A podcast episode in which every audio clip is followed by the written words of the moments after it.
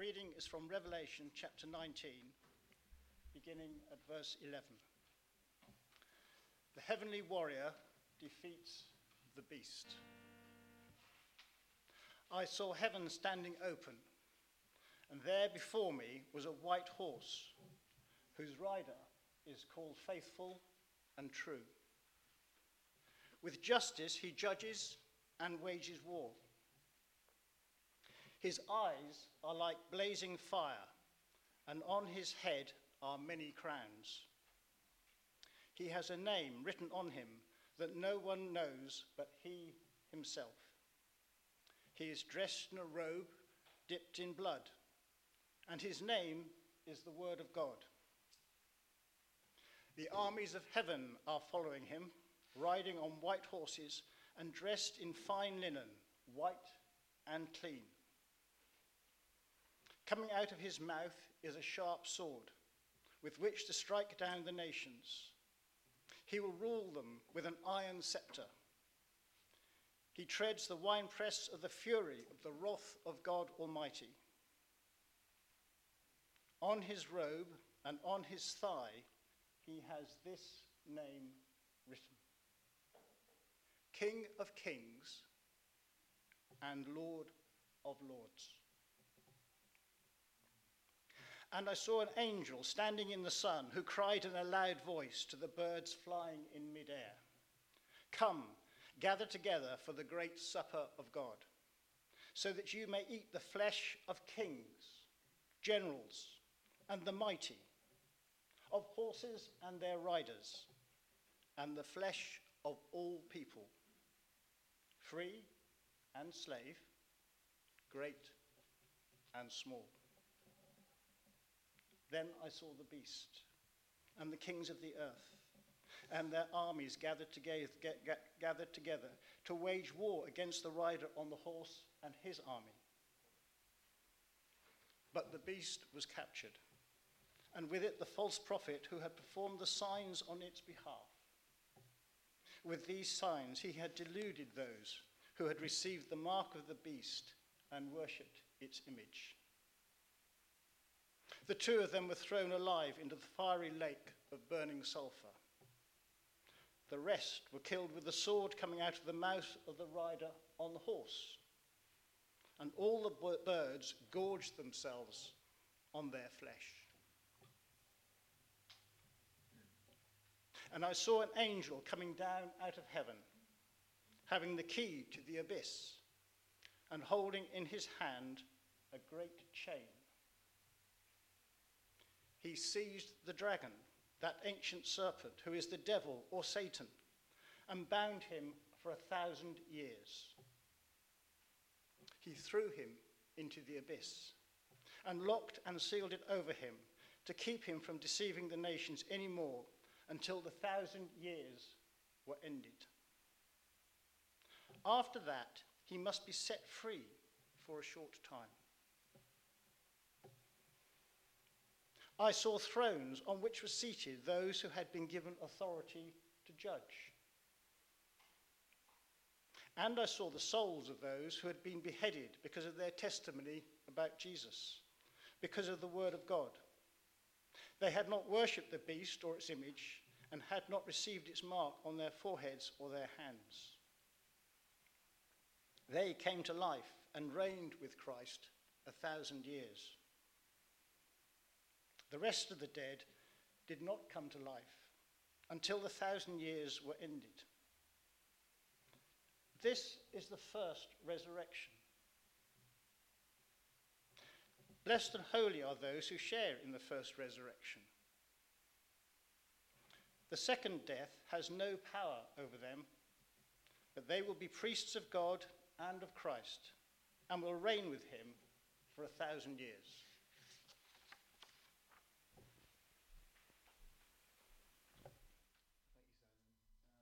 Andrew comes up to uh, bring God's word to us, I'll just say a prayer for you. Uh, Lord, we thank you for Andrew. Um, we thank you for his ability and knowledge to share your word.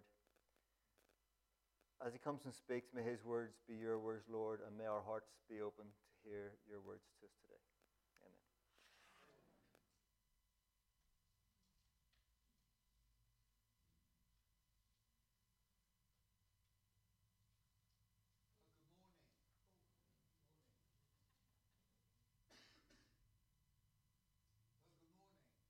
Amen. Lovely to see you again.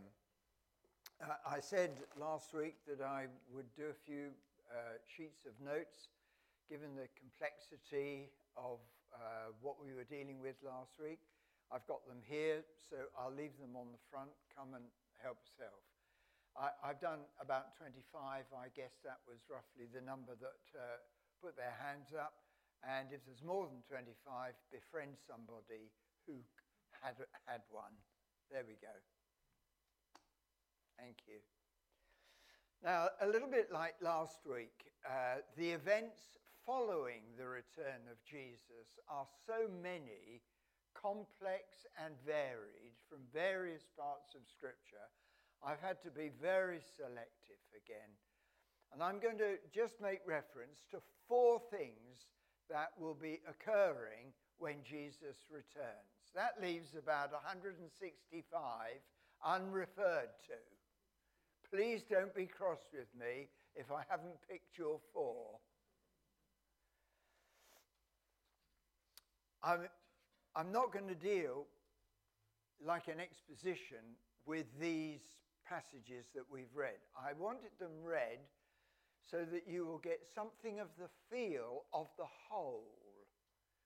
So there's a lot in here uh, about conflict, about overcoming, uh, about the saints and their role, and about uh, the casting out of Satan. There's a lot about the millennium. I'm not going to deal with it simply because it's far too technical in terms of biblical exposition and complex for a, a morning like this to do justice to it. You really would have to do it in a Bible study and a seminar kind of setting where there could be dialogue as well as teaching. Forgive me? Well, that worries me. Not everybody did. What's going to happen when Jesus comes? Number one, the resurrection of the body. Hallelujah. In 1 Corinthians 15, the whole chapter is devoted to the resurrection of the body. But in essence, again, a long, complex teaching that um, he gives, he says that we shall have the same likeness to Jesus. So he rose from the dead in a resurrection body and has become the first fruits of those who will also rise from the dead. As he was, so shall we be. That's exciting, isn't it? I'm so looking forward to it. It's marvelous. So, what was Jesus like? Well, he was real, it was a real body. He said to Thomas, Touch me. He ate breakfast, he ate fish, he was able to consume. But Paul said the difference between that body and this is not that it can't be touched and that it's not real. The difference is it is a spiritual body, by which he means it is spiritually nurtured and sustained. At the moment, these are physical bodies in the sense that they are physically sustained. You don't eat, do not drink, you will not live. There, you may eat, you may drink, but it isn't necessary for life because the life is sustained by the dynamic of God and Spirit. But it will be just real. It will be us, it will be me, but thankfully transformed. Real body. It would be recognizable, this body. I love the story of Jesus at the lakeside, and Peter and the disciples are out in the boat, and he looks across at the shore and he says, It's Jesus. And he was surprised and shocked and joyful and wondering what on earth it was all about, but he did recognize him. Now, what Paul says in 1 Corinthians 15 is like this the resurrection body is related to our present bodies in the same way that a seed is related to the full plant, the full flower. So, says Paul, you put a seed into the ground, and what grows up is not another seed. What grows up is a plant that contains other seeds, but it is significantly different to a little seed. And it's the same with us. We put our bodies into the grave, but what will come up will be related to, in relationship to, but it will be infinitely more beautiful and infinitely more glorious. Now, you may think you're beautiful and glorious now, but you are nothing compared to what you will be. And the older we get, the more we say, Amen, bring it on, Lord. It will be re- uh, and uh, real, recognizable, and relevant. It will not be bound by the same physical laws just as Jesus was able to come and go and appear and go through physical walls and stuff like that, so it will be relevant to that total new reality. When will we get this resurrection body? The answer is when Jesus comes. So I declare to you, brothers, that flesh and blood cannot inherit the kingdom of God nor does the perishable inherit the imperishable. Listen, I tell you a mystery. We will not all sleep, but we will all be changed in a flash, in the twinkling of an eye, at the last trumpet. For the trumpet will sound, the dead will be raised, imperishable, and we will be changed. For the perishable must be clothed with imperishable, and the mortal with immortality when Jesus comes, we will be raptured, changed in the process to receive our resurrection body. I think in Scripture, at a pastoral level, this is one of the key hopes. It is the hope of glory in a new body. Just consider the damage that has been done to our bodies in the course of our lifetimes. The damage that's been done to minds, the damage that's been done to psyches, and the whole deterioration in our physical, mental, emotional, and spiritual condition as a result of sin in us, in the world, and the world, the flesh, and the devil. But it's going to finish. It will be perfect. And then, as Revelation says, no more tears, no more death, no more mourning, no more crying, and no more pain. So, what are you looking forward to doing with your new resurrection body? I'll tell you what I'd like to do. I'd like to be able to play golf again. See, I've got rheumatoid arthritis, and so I have to take quite strong medication, and I haven't been on the golf course for years. I'm going to play with Bernhard Langer because he's a Christian and he's been a great golfer, so he's just going to take me round and we'll have a game together. What are your hopes of glory? A resurrection body. Second, judgments. Uh, we did read in uh, Revelation something of the judgments that are coming. Verse 11 of chapter 20 in Revelation said, Then I saw a great white throne and him who was seated on it. Earth and sky fled from his presence, and there was no place for them. I saw the dead, great and small, standing before the throne, and the books were opened. Another book was opened, which is the book of life.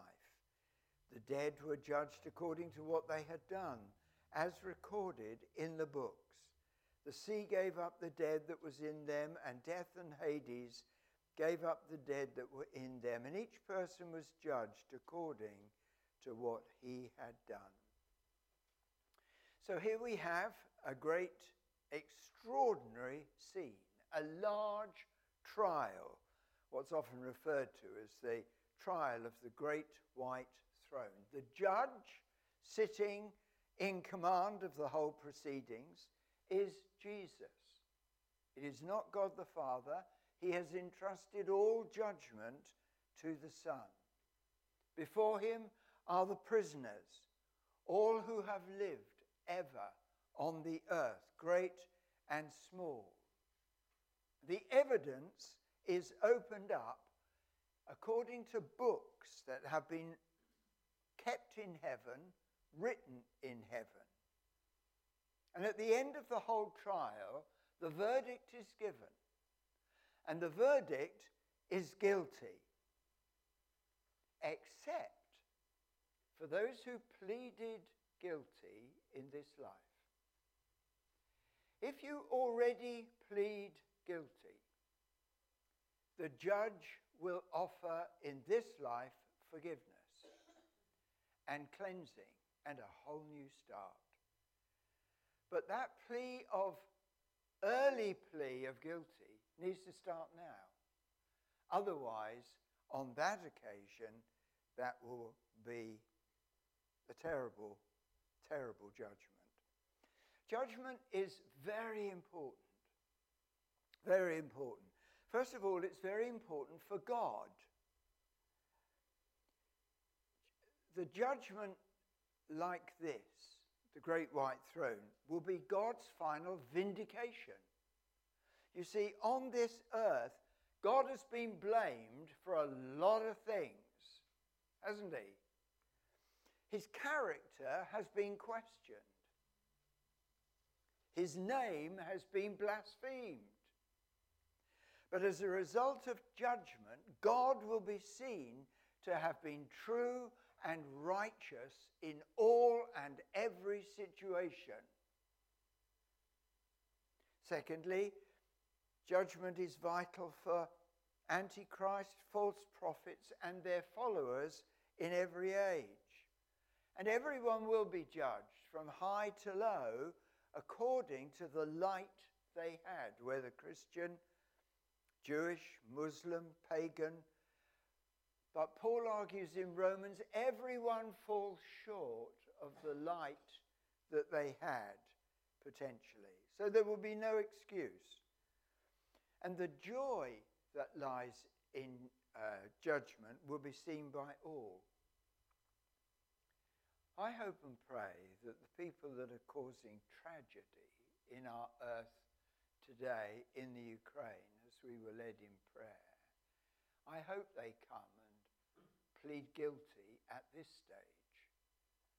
But if not, they will suffer judgment in the hereafter. That is the word of God. And whilst we don't rejoice in that, we long that all men might come to the knowledge of salvation. There will be a sense of justice finally being done when it has been denied on the earth. The great cry of the prophets and the great longing of the psalmist is that justice might roll down like rivers and we might see it because it is a good thing. It's uh, a good thing for God. It's a good thing to know that justice is being done, and it's also good for believers. Again, there will be a profound sense of vindication for many believers throughout the generations have suffered injustice. They've suffered persecution. They have suffered martyrdom. The saints have suffered and continue to suffer because of the battle that wages between good and evil in our world. And so for believers, it would be a wonderful vindication. And the good thing for all of us is this it will answer the question, why? And let's not pretend we haven't asked the question, why? Why did God allow this? Why didn't he answer that prayer? The answer is coming on the day of judgment, and it will be a good thing. I think it's worth mentioning that as, as well as the judgment of the great white throne, there will also be a time for Christian accountability. There is, as it were, another arena for justice. Uh, Paul writes in 2 Corinthians 5:10, "For we must all, believers this is, we must all appear before the judgment seat of Christ to give an account of what we have done in the body, whether good or ill. So there is going to come a time after the Lord returns when things settle down a bit, when there will be a process of Christian accountability. Paul refers to this in 1 Corinthians 3. He uses the metaphor of a builder, and he says, We are like builders. We all build with material that is to hand. And he uses the example of, say, some of you will build with gold, some silver, and some precious stone. But there will be others that use stone, wood, hay, and stubble. And he said, on that day of accountability and judgment for believers, some of the works that have been done will be burned with fire. It will be seen as of little value. But you will be saved. So there is this point of accountability ahead for all of us. I liken the difference between the Great White Throne and Christian accountability to the difference between the Chelsea Flower Show and the Old Bailey. If you're good enough to submit something to the Chelsea Flower Show, it is serious business. The judges come, they examine, they probe, they look into. It's a very serious business, and people take it very seriously. But when it's all done at four o'clock, you go home and have a cup of tea. Whereas if you're under judgment at the Old Bailey, you could very well not go home ever. The consequences and the outcome are completely different. That's the difference, if you will between the great white throne and the judgment of Christ. A final word on hell. It's a big subject, and again, no time to go into it in detail, but it's a big debate and has been for some years in theological circles between traditionalists and annihilationists. Those who say annihilation is when we've finished on this earth, and uh, if you haven't believed in Jesus, then you would just be annihilated and you won't have a future beyond that point. I, I simply cannot square that with Scripture uh, because it seems to me that it was Jesus who spoke most about hell. Now, the whys and wherefores of hell are beyond our remit, it's above my pay grade. But the fact that Jesus spoke so much about it means at the very least we need to take it intensely seriously. Okay? With me so far? Resurrection body, judgment, to even better things, the marriage supper of the Lamb. Revelation 19 and verse 6. Then I heard what sounded like a great multitude, like the roar of rushing waters, and like the loud peal of thunder shouting, Hallelujah! For the Lord our God Almighty reigns. Let us rejoice and be glad and give him glory. For the wedding of the Lamb has come, and his bride has made herself ready. Fine linen, bright and clean, was given her to wear. Now, there are a number of parables that Jesus himself spoke about foreseeing this event. Matthew 22 speaks about a king who prepared a banquet for his son. Matthew 26 Wise and foolish virgins prepare for a banquet. Jesus at the Last Supper promises that he will not drink of the fruit of the vine until I drink it new in my Father's kingdom. I find it fascinating that one of the first things that we will experience in glory is so very earthly. It's like I'll fit you in into something that you really recognize and you're going to love it. It's a wedding feast, something we can all relate to. Now, we've all been to weddings. And uh, we- wedding receptions vary enormously, but they are invariably joyful and happy occasions. Well, imagine the best of the weddings you've ever been to. Multiply it by infinity, and that's what it's going to be like. Amazing, isn't it? Our son got married um, few years ago, and he and Emma, uh, Matt and Emma, uh, hired a, a, a, farm down in the New Forest that had uh, sleeping accommodation, and 70 of us went and stayed there. They got married on a Friday morning. We spent the whole of the rest of the weekend in this extraordinary farm. It, it was one of those days when the sun shone from first thing in the morning to last thing at night. And it just was an incredible celebration over three days. I was so tired at the end of it. But um, Indian weddings last well over a week. They just go on and on and on and on. They must be exhausted at the end of it. So there's not going to be any hurry about this. Don't imagine you're going to pop in at three and be home by six, because you won't be. Reunion, extraordinaire it's going to be. Old friends, loved ones. How did he get in here? he can be looking around and just wondering at who is there, and hallelujah, I never expected her. Brilliant. And no name labels. That's what I, I, know name labels are necessary these days, especially at evangelical conferences. But we will be known as we are known. There will be a knowing, a deep knowing of everyone. It's going to be very special. Who are you looking forward to talking to? Just think of the opportunities for chat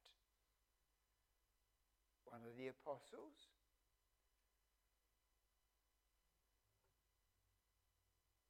Some of the great reformers. Mother Teresa. Hello, like a cup of tea. Let's go and chat. Won't it be amazing? And what about the food? I'm a foodie. Love my food. One of our fairly regular conversations when we had an extended household was uh, we sat round the table. What do you think we're going to eat at the marriage supper of the Lamb? And different people would speculate from pizzas. You know who that would be. They're kind of that size. Love pizzas and, uh, and so forth. And we had living with us for a while, Ady, well, say for a while, a long and uh, Ady's a chef. And he was working at the time on film sets doing uh, chefing for all and sundry. And we were having this conversation about what we're going to ha- have to eat. And Ady said, Oh, I can't answer that. I said, Why not? We thought with you, with this great love of food and everything, you'd love it. No, he said, I'd need to know who the chef was. Only a professional chef could say that. I'll tell you what I'm looking forward to a cheese sandwich that's not gluten free bread.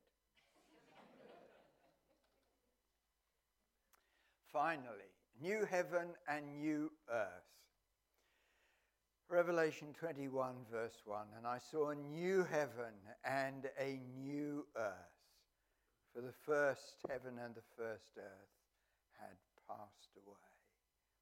I saw the holy city, the New Jerusalem, coming down out of heaven from God, prepared as a bride, beautifully dressed for her husband. And I heard a loud voice from the throne saying, Now the dwelling of God is with men, and he will live with them, and they will be his people, and God himself will be with them and with their God. He will wipe away every tear from their eyes. There will be no more death or mourning or crying or pain, for the old order of things has passed away. He who was seated on the throne said, I am making everything new. Well, what an extraordinary scene. In simple, clear, crisp language, John on Patmos describes cosmic change. Paul in Romans 8 has intimated at the change in creation. He says, the whole of creation is groaning as in longing to be free from the restraints that sin in the world has brought upon it. And uh, I don't know about you, but I, I love our world, and I love the way you led this morning with a lot of trees and creation stuff. It's fantastic. And, and, and we love the world that God has made, but it's hard to believe that even now it's limited, it's less than what it was and planned to be. But there's going to come a day when all the shackles will be thrown off and creation itself will be renewed, and then we'll see some sunsets, and then we'll see some fresh green leaves, and, and so forth. It's going to be absolutely amazing. And what's important is that it will be like this world. It is this world that gets transformed. It's not some other world. It is this world that will be transformed. Let me read you a little bit from Narnia. C.S. Lewis, with the genius of imagination, describes a conversation between Lucy and her oldest Narnian friend, the faun, Mr. Tumnus. And uh, the lion has returned, Aslan is back, all is being transformed and changed and the two of them are watching the unfolding of this new creation. I see, she said at last thoughtfully, I see now. This garden is like the stable. It is far bigger inside than it was outside. Of course, daughter of Eve, said the faun, the further up and the further in you go, the bigger everything gets. The inside is larger than the outside. Lucy looked hard at the garden and saw that it was not really a garden at all, but a whole world with its own rivers and woods and sea and mountains. And here's the sentence But they were not strange. She knew them all. They were not strange. She knew them all. I see, she said. This is still Narnia, but and more real and more beautiful than the Narnia down there, just as it was more real and more beautiful than the Narnia outside the stable. I see world within world, Narnia within Narnia, earth within earth, new heaven and a new earth. Blessed are the dead who die in the Lord henceforth. Blessed indeed, says the Spirit, that they may rest from their labors, for their deeds follow them, to inhabit and to enjoy all the good things that God has provided. I've listed a few of the good things that you can see. You can see Jesus, all his glory Love to have had time to preach on Revelation 1. You will see Jesus. Isn't that going to be amazing? You will see, as I've already indicated, the people that are there friends reunited, saints explored. You will see home. Jesus explained to his disciples John 14, 1, that he was going to go ahead of them and he was going to prepare a place for them. The word place comes from the Hebrew word hamakom, which literally means home. Moses said in, in Psalm 91 Lord, you have been our home for all generations. And Jesus says, I, am going to prepare a home for you. Now, I don't know, imagine home. What do you do in home? Well, you can do what you jolly well like. It's your home. You can kick your shoes off, lounge on the settee. It's the place where you know where most of your stuff is. And you just are at home. I think it's a wonderful thought. Ceaseless praise. Hallelujah and the purpose of all things finally realized. 1 Corinthians 2, Paul quotes Isaiah 64 and verse 6 No eye has seen, no ear has heard, no mind has conceived what God has prepared for those who love him. The hope of glory. Hallelujah. Hallelujah. Amen.